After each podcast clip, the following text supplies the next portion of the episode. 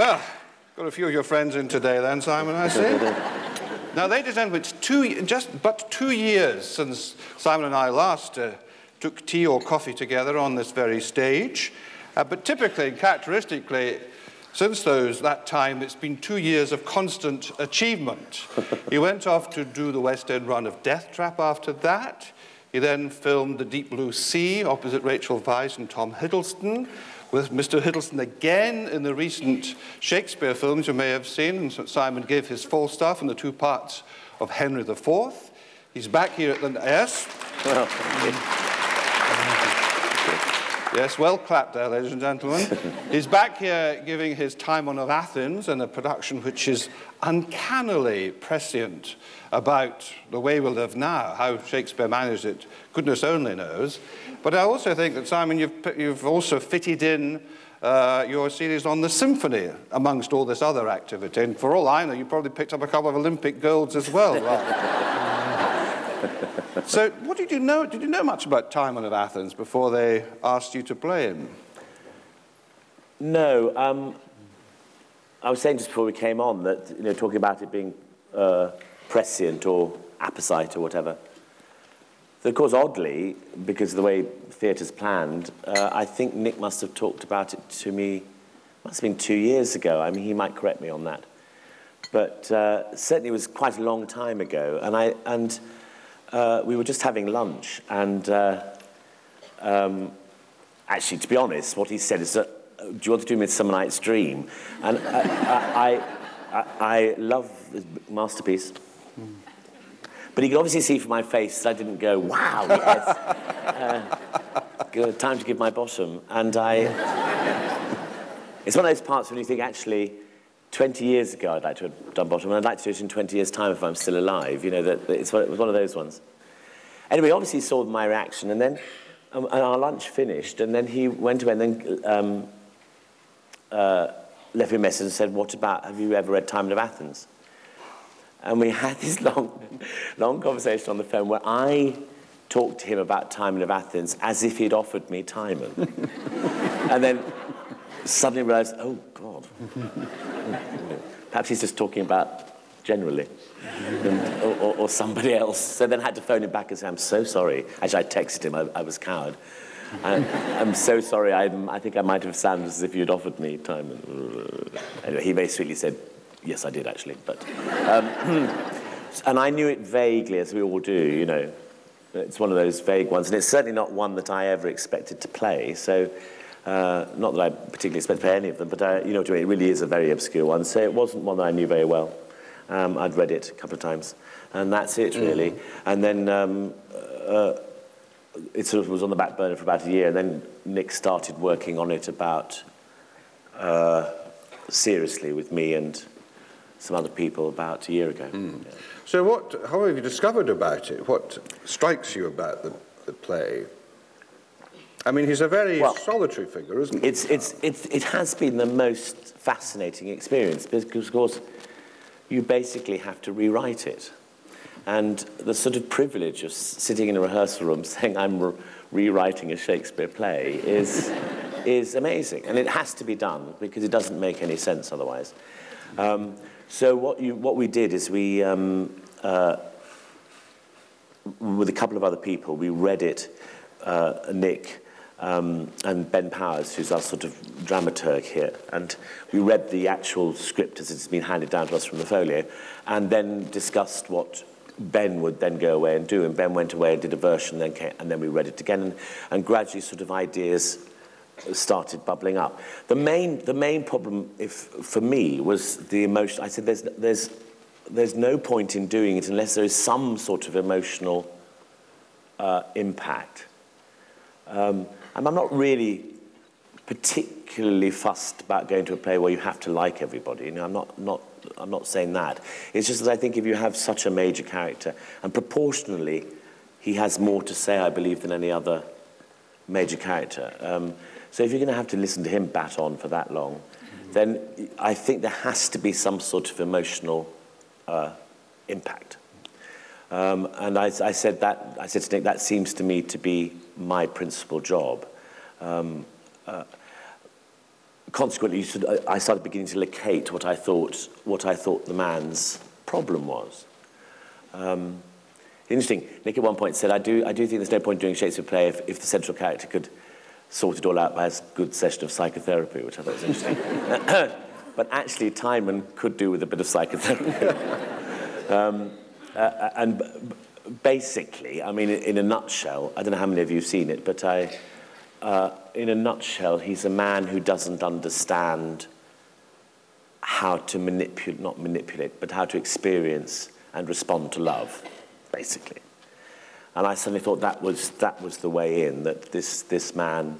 So, uh, in the first half, when he's wealthy and when he's in, in command of his environment, as he thinks, uh, uh, he doesn't like to be touched and things like that. But that, and that can flip when he loses all his money into a man who really doesn't like being touched. You know what I mean? It's, it's, a, it's a way of finding your way in through that. So it's a man who, that's what I located, a man who doesn't, doesn't understand love. And then I think really depressingly realizes he's too far gone down that route to do anything about it and would rather walk into the sea, which he does, which I think is very sad. And then I think that, then I thought that, that actually is, that had, uh, engenders an emotional response in me. So um, that's my answer. Mm. I suppose he's one of those people who thinks that you can buy people's genuine love and affection through generous yeah. gestures. Yeah. I mean, the thing is, he, he and he doesn't receive, you see. Mm. He, he just gives.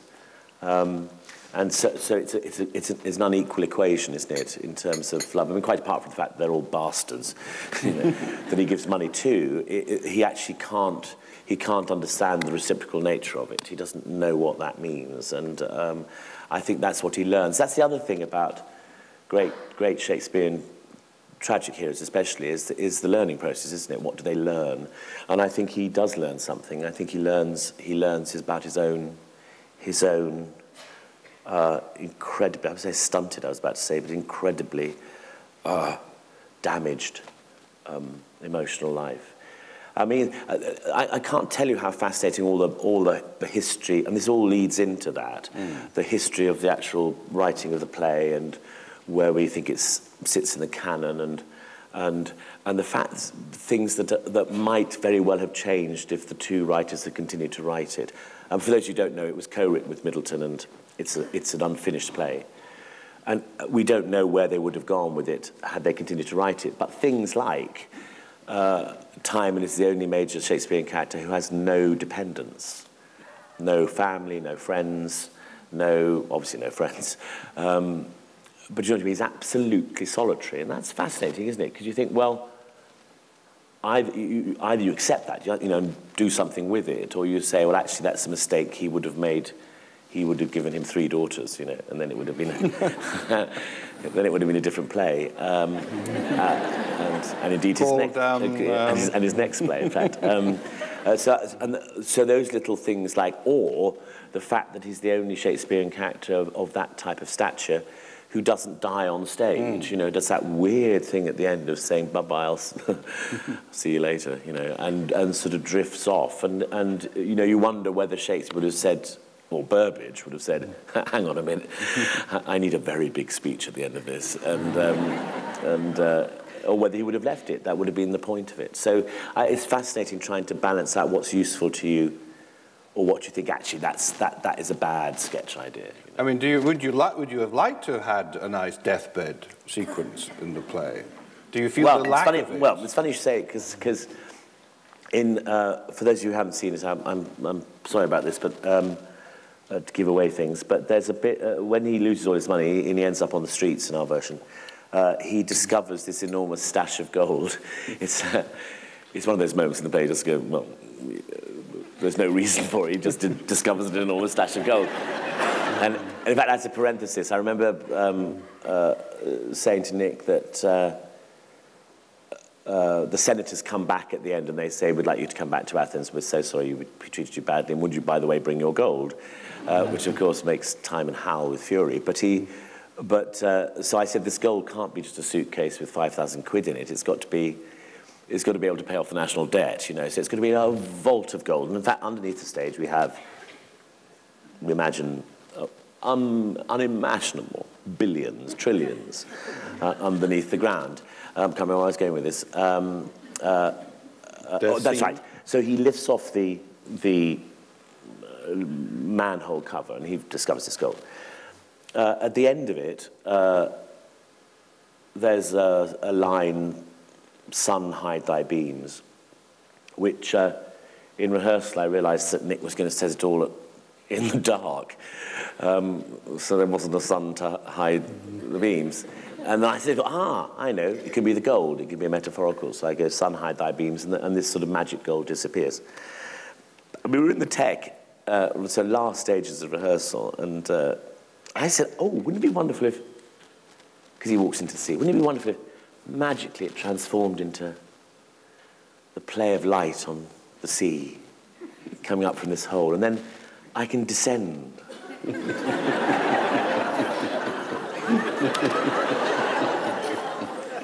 Got very short shrift. Oh, so, shame.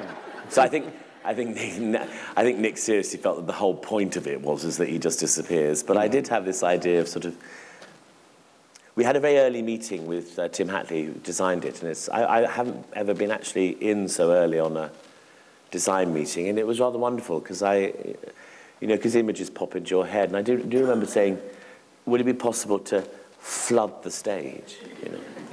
And there was a designer who did, um, you probably remember his name, um, but he did a Tempest in the, Al uh, in the Armada. And yes. He did uh, Hecuba, somebody in the audience probably remember. Yeah, I don't Did know. Hecuba at the Donmar Warehouse with Claire Higgins. And do you remember Eddie Redmayne came up through the water yes. for his first yeah. entrance? And Ariel in the Tempest dived into the water and didn't come back up, and it was magic. It wasn't S. Devlin, was it? No, that doesn't no. sound familiar. Brown? Yeah, Paul, Paul Brown. Brown. Paul Brown works always worked with Jonathan Kent. Thank you. Thank you. Um, anyway, that was, I, had, I just said, wouldn't it be wonderful if you could actually see him walk into the sea and not, not come back up? But no, that didn't happen. Still, it's too, too expensive, probably. Can you tell which bits are Shakespeare's and which bits are Middleton? Well, I, I, I, I've, I flatter our cast and myself that we can. Um, I, I'm probably completely inaccurate. I mean, I know there's certain sort of little odd phrases and grammatical constructions and syntactical constructions that are unquestionably not Shakespeare. I mean, Uh, he greets people very often, "Well fare you." And I don't know any Shakespeare play in which somebody says, "Well fare you," uh, as "how do you do." I might be corrected by somebody here, but um, that doesn't sound to me, that sounds Middletonian to me. Um, and you'll see it, for those who haven't seen it, and those who have will know, that the first half is very simply written. And then you get to the second half and suddenly it becomes whoppingly tortuous in terms of writing. Um, and I suspect, I suspect that's where Shakespeare was hitting, mm-hmm. hitting in. I think I, I, uh, I, I might be completely wrong. I think basically, I think basically, I'm right in saying that the first half is basically Middletonian. So I know that anyway, and the second half is Shakespeare. But there is a sort of, uh, there is a sort of narrative drive to the first half, which is which is very uncluttered and un, there's no fat on it, mm-hmm. and and then. These huge, great arcs of verse that come in. What do you think? Because several of the characters have been feminised. Mm. Um, presumably or made women, rather made than feminised. Yes. Made female. Um, presumably because, it was, you know, quite rightly, the ladies were complaining about all these Shakespeare. Yeah, I mean, I think it was absolutely blatant. I think cars. it was... What difference do you think? Has it made any significant difference for this Timon of Athens as opposed to other productions that haven't taken... Well, I don't know. I mean, I mean, I read... I, I, I read very little about um, Shakespeare plays that I do because um, I, I'm enough of an anorak to want to know when it was first printed and all those boring things. But I don't really read sort of analysis mm-hmm. of, of uh, the text. And I don't read histories, which, which is so wonderful now. In Shakespeare editions, you get history of performance, which is fantastic. But I don't tend to read those because, for obvious reasons. But I did, I did know that there was sort of rather homoerotic, socio, um, uh, homosocial sort of versions of it, which makes perfect sense. Um, I think, I mean, you know, given the fact that, that I think Nick just wanted, well, first of all, Nick wanted to set it now mm. in London. And so, therefore, the presence of women uh, hopefully we we have more women in more positions of power than than a uh, uh, uh, homosocial world of Athens. But um, so I mean, given given that fact, um, I think uh, obviously it doesn't have that particular homoerotic thing. Uh, and in a way, uh, Timon, I think, is supremely asexual. I think he he doesn't seem to, well, except for, of course, his loathing of sex later. Mm. But the first Timon we meet, I think, is resolutely asexual, I think. And that's, again, building up on the fact that he's so solitary, you know, that... that, that. Um, the, the, I mean, when you've got somebody like Deborah Findlay playing Flavia, you know, you, what a gift. I mean, Deborah just has that amazing ability to open her heart on stage and to make it pellucidly clear what she's feeling. And so, therefore, it has an absolute direct emotional weight, um, which I think I found very useful as playing a man who doesn't have that openness of heart. Mm. Um, the only, I can remember there was only one slight problem, which is that we didn't want to give the impression that they were, that in fact, Timon at one point says, "I love you. I love thee." Mm. And we were very keen that there wouldn't, shouldn't be any sort of sense in which Timon loved Flavia. Um, uh, but I, I think that was the only little area that we Well, I think was... what it does suggest is, in a way, that she sort of mothers him. Yes. In a way that Timon is quite unworldly. As well, we and uh, she kind of looks out for him. Yes, the um, because the other thing you... as you know, we all do, is, is to sort of create backstories. And uh, uh, in my head, this solitary uh, creature uh, had inherited his wealth. That was, I was very keen on that. So I didn't understand quite what it meant. Uh, and had parents who died when he was young, ten. Um, so he was a little boy who was brought up with incredibly loyal and loving servants. I mean, you know, mm. uh, uh, no way around it. But Flavia is one of that. He, he sees her as one of those people who has always mothered him, always looked after him, and, and, and, has, and has abdicated all responsibility over, over to her. And I think that, I, I think exactly that, that Deborah gives that that sense of feeling. Because he is very much loved by his, mm. his team, isn't mm. he? Um, I was thinking of people like, uh, you know, you read about the young Vanderbilt girl who, I can't remember, she inherited an enormous amount of money, didn't she, and ended up Christina Onassis. You know, when I, when I was a child, I remember reading about her, you know, incalculably wealthy young little girl. Uh, so that was the time and the time. And do you feel that the transposition from Athens to contemporary, uh, to a contemporary setting works very seamlessly? There are no kind of awkward moments. No, I, uh, funnily enough, no, actually. Um, again, we dis we discussed this, and uh, uh, you know, Nick has a penchant for putting Shakespeare in modern dress, which is um, great. So I knew that, although he didn't have Much Ado About Nothing, which was the last Shakespeare I did with him. Um, beautiful. Um, The, the uh, so I mean, I knew he was probably going to, to gear towards uh, veer towards um, a modern dress production, and you know there was an obvious temptation, you know, in the title uh, about where to set it. um, uh,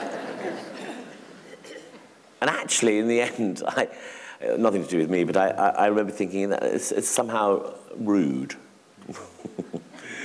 It would be rude um, that, you know, it's not for us to say what it's like to live in Athens, and it's pretty, it might turn out to be hellish, and it's pretty hellish at the moment. Um, so, and, and given that Middleton wrote Half-Fit and Middleton wrote, wrote with London in mind, you can tell there's lots of references to mm. the city of London in the play, uh, city feasts, and uh, which, of course, could work very well in ancient Athens, but I, it seems that Middleton was talking about the city of London. Nick just said, look, it's screaming at us. It has to be now. It has to be in London now.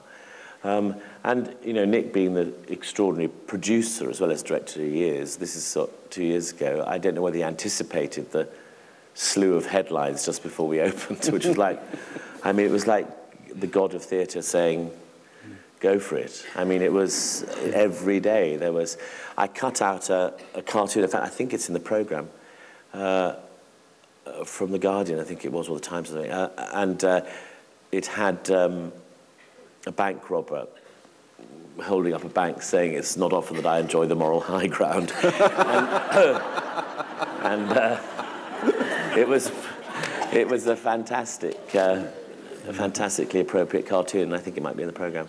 I mean, once Timon has gone to the opposite extreme and has taken up misanthropy, I mean, for you, is the second half, do you, is it a challenge to colour and nuance? Because a lot of his... Yeah. What he's saying, understandably, is full of bile, yeah.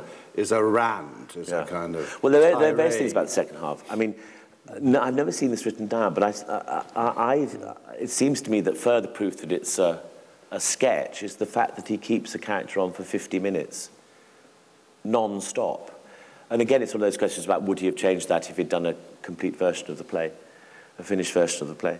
Um, And he very well might have done it. I can again imagine, imagine Burbage saying, "You've got to bring someone else on, or give me a rest," or um, because actually it's it's it's pretty fearsome that that fifty minutes.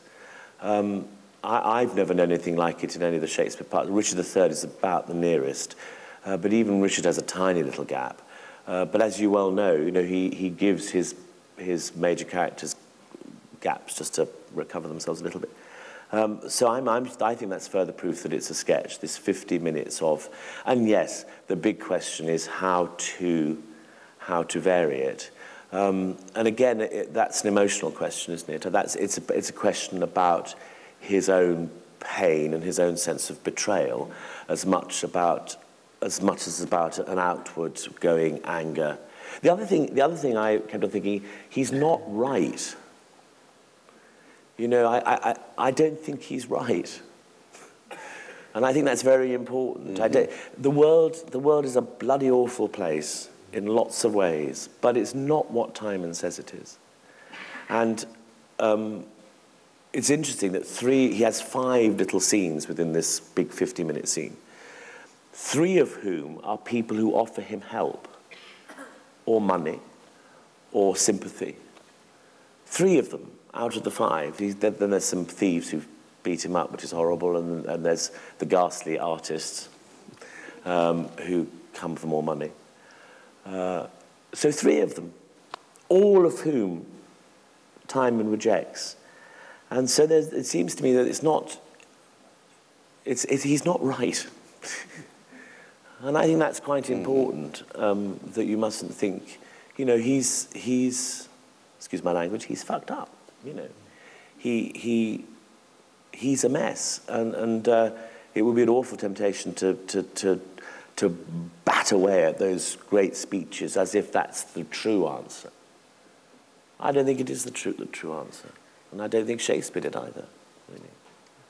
Anyway, let's talk about another great character, Falstaff, perhaps one we know better. I mean, I, had, I don't know if you have a list, uh, Simon, of parts you want to play, but if you do have, was Falstaff on it?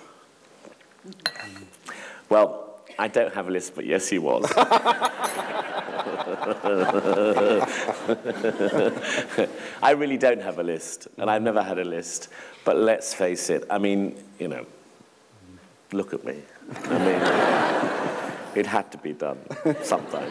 And I'd still like to do it on stage. I mean, the, the only downside of what was an incredibly uh, fulfilling job was having to not, not say a few more of his words. But frankly, I mean, I, I, there was only one bit. I said to Richard Eyre, who was the director, there's only one bit I really missed, uh, which is when Falstaff says, you know, I used to be slim and I could fit through the, uh, an alderman's, alderman's thumb ring, uh, which I loved. uh, but that, that was the only bit I really genuinely missed. Um, He, uh, yes, extraordinary character. I mean, I, I, uh, I have first to say, just to say, Richard Eyre, I love him.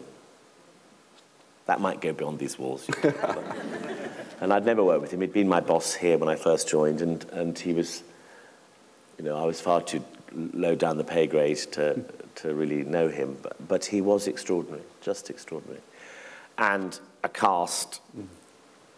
Again, before we started talking today, Alan, I was saying, you know, I'd never met Julie Walters before, but she was doing a, a, a session like this a few weeks ago and saying the first time she met me, within half an hour we were rolling around on the mud, in the mud, beating each other up. Um, heaven. That's absolutely heaven. It's one of those funny things about being an actor. Hi, I've never met you. How lovely to meet you. Bam, bam. Or having sex, or whatever, whatever you do uh, on a film set. Um, so, uh, so an amazing cast. Uh, Jeremy being astonishing, I thought, Henry the Fourth. Um, but the thing about Falstaff um, that came, it built up and up and up, uh, was, and I've, I used the phrase an unexamined life, I, I, about him, that he, you know, we know Henry the Fourth Part Two is, has this strange, elegiac, lyrical quality and is, and is centered on, uh, partly on two men who are in their last days, Henry and Falstaff. And it's very evident there, but it's evident right from the beginning that, that I hadn't, I was, I was never quite aware until I did it, that this man, this man's at the end of his life.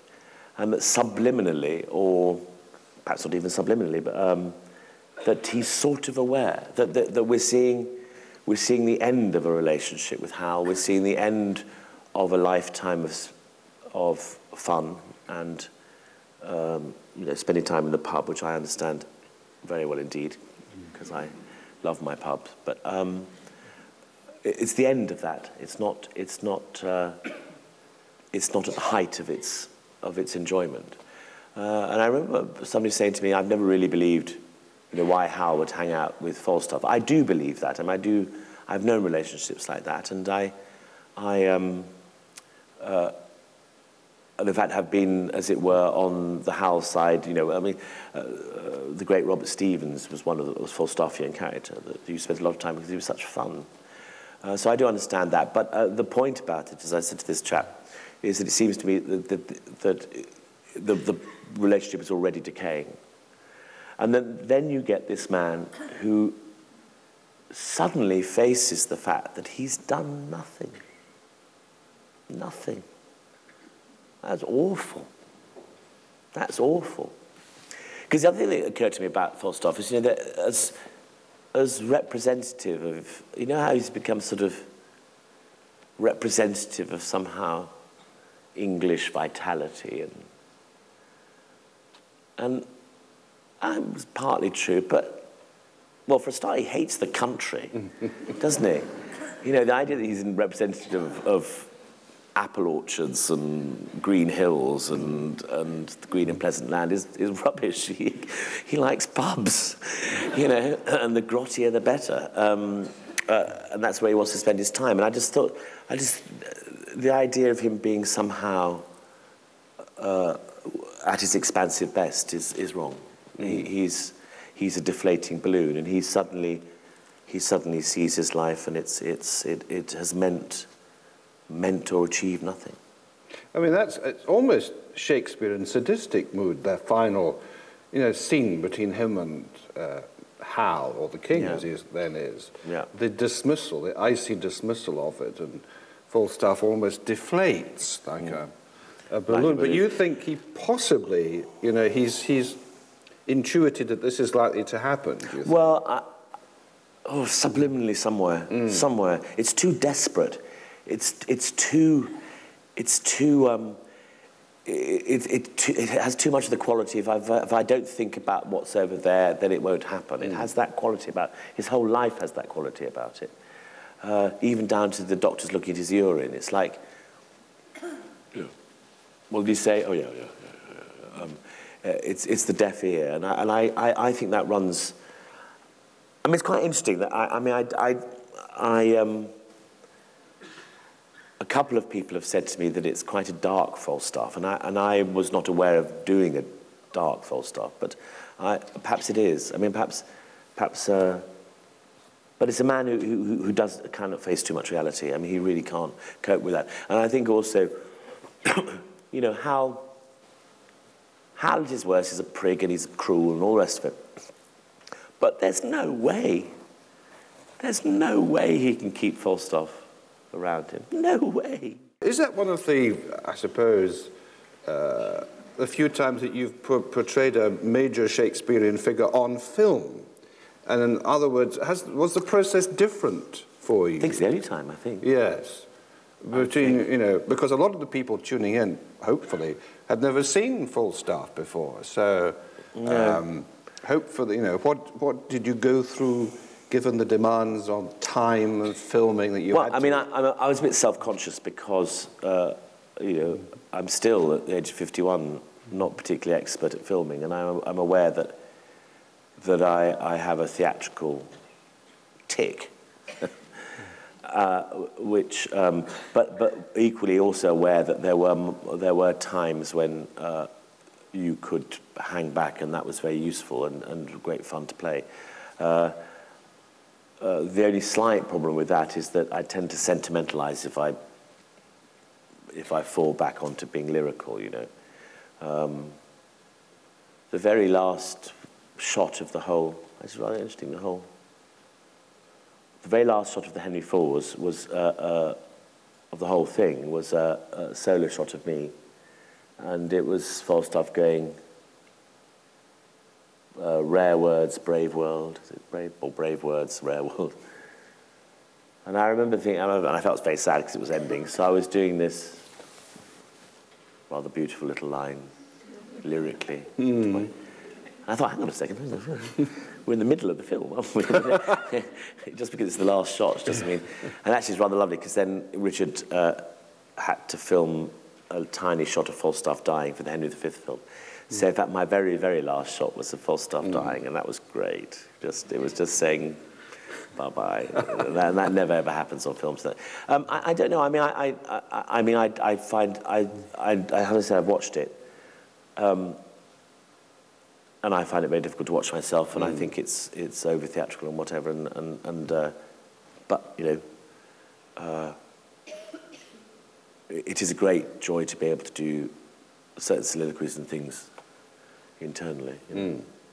It looked, I mean, to be, were you shooting in the middle of winter? Because it looked pretty bleak and sort of Scandinavian and killing well, yes, and valor. The, the, um, in fact, actually, I think the, the battle is meant to be in the summer. Shrewsbury, yeah. um, uh, but uh, we weren't, weren't filming in the summer, and, we, and there was that big snowfall over, over uh, mm. early part of this year. And we were filming in Hemel Hempstead, around Hemel Hempstead. So, yeah, it was genuine snow. Mm-hmm. Then, of course, you get into trouble because after a week the snow started to melt and we started to get in... Continuity. Yeah, yeah. continuity problems. And the mud, the mud was genuine. Mm-hmm. The mud, I cannot tell you what the mud was like. Um, and I was wading around in this... I mean, God, I was lucky. I wasn't fighting, but I was mm-hmm. wading around. I mean, literally that mud that you actually can't lift your foot out because of the, mm-hmm. of the vacuum. Mm-hmm. You know, just awful.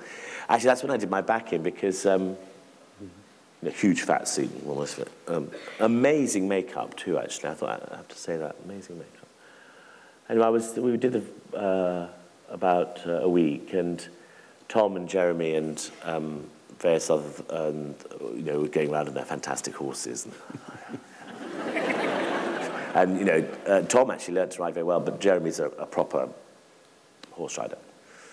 So he'd gallop off into the hill. In between shots, he'd gallop off.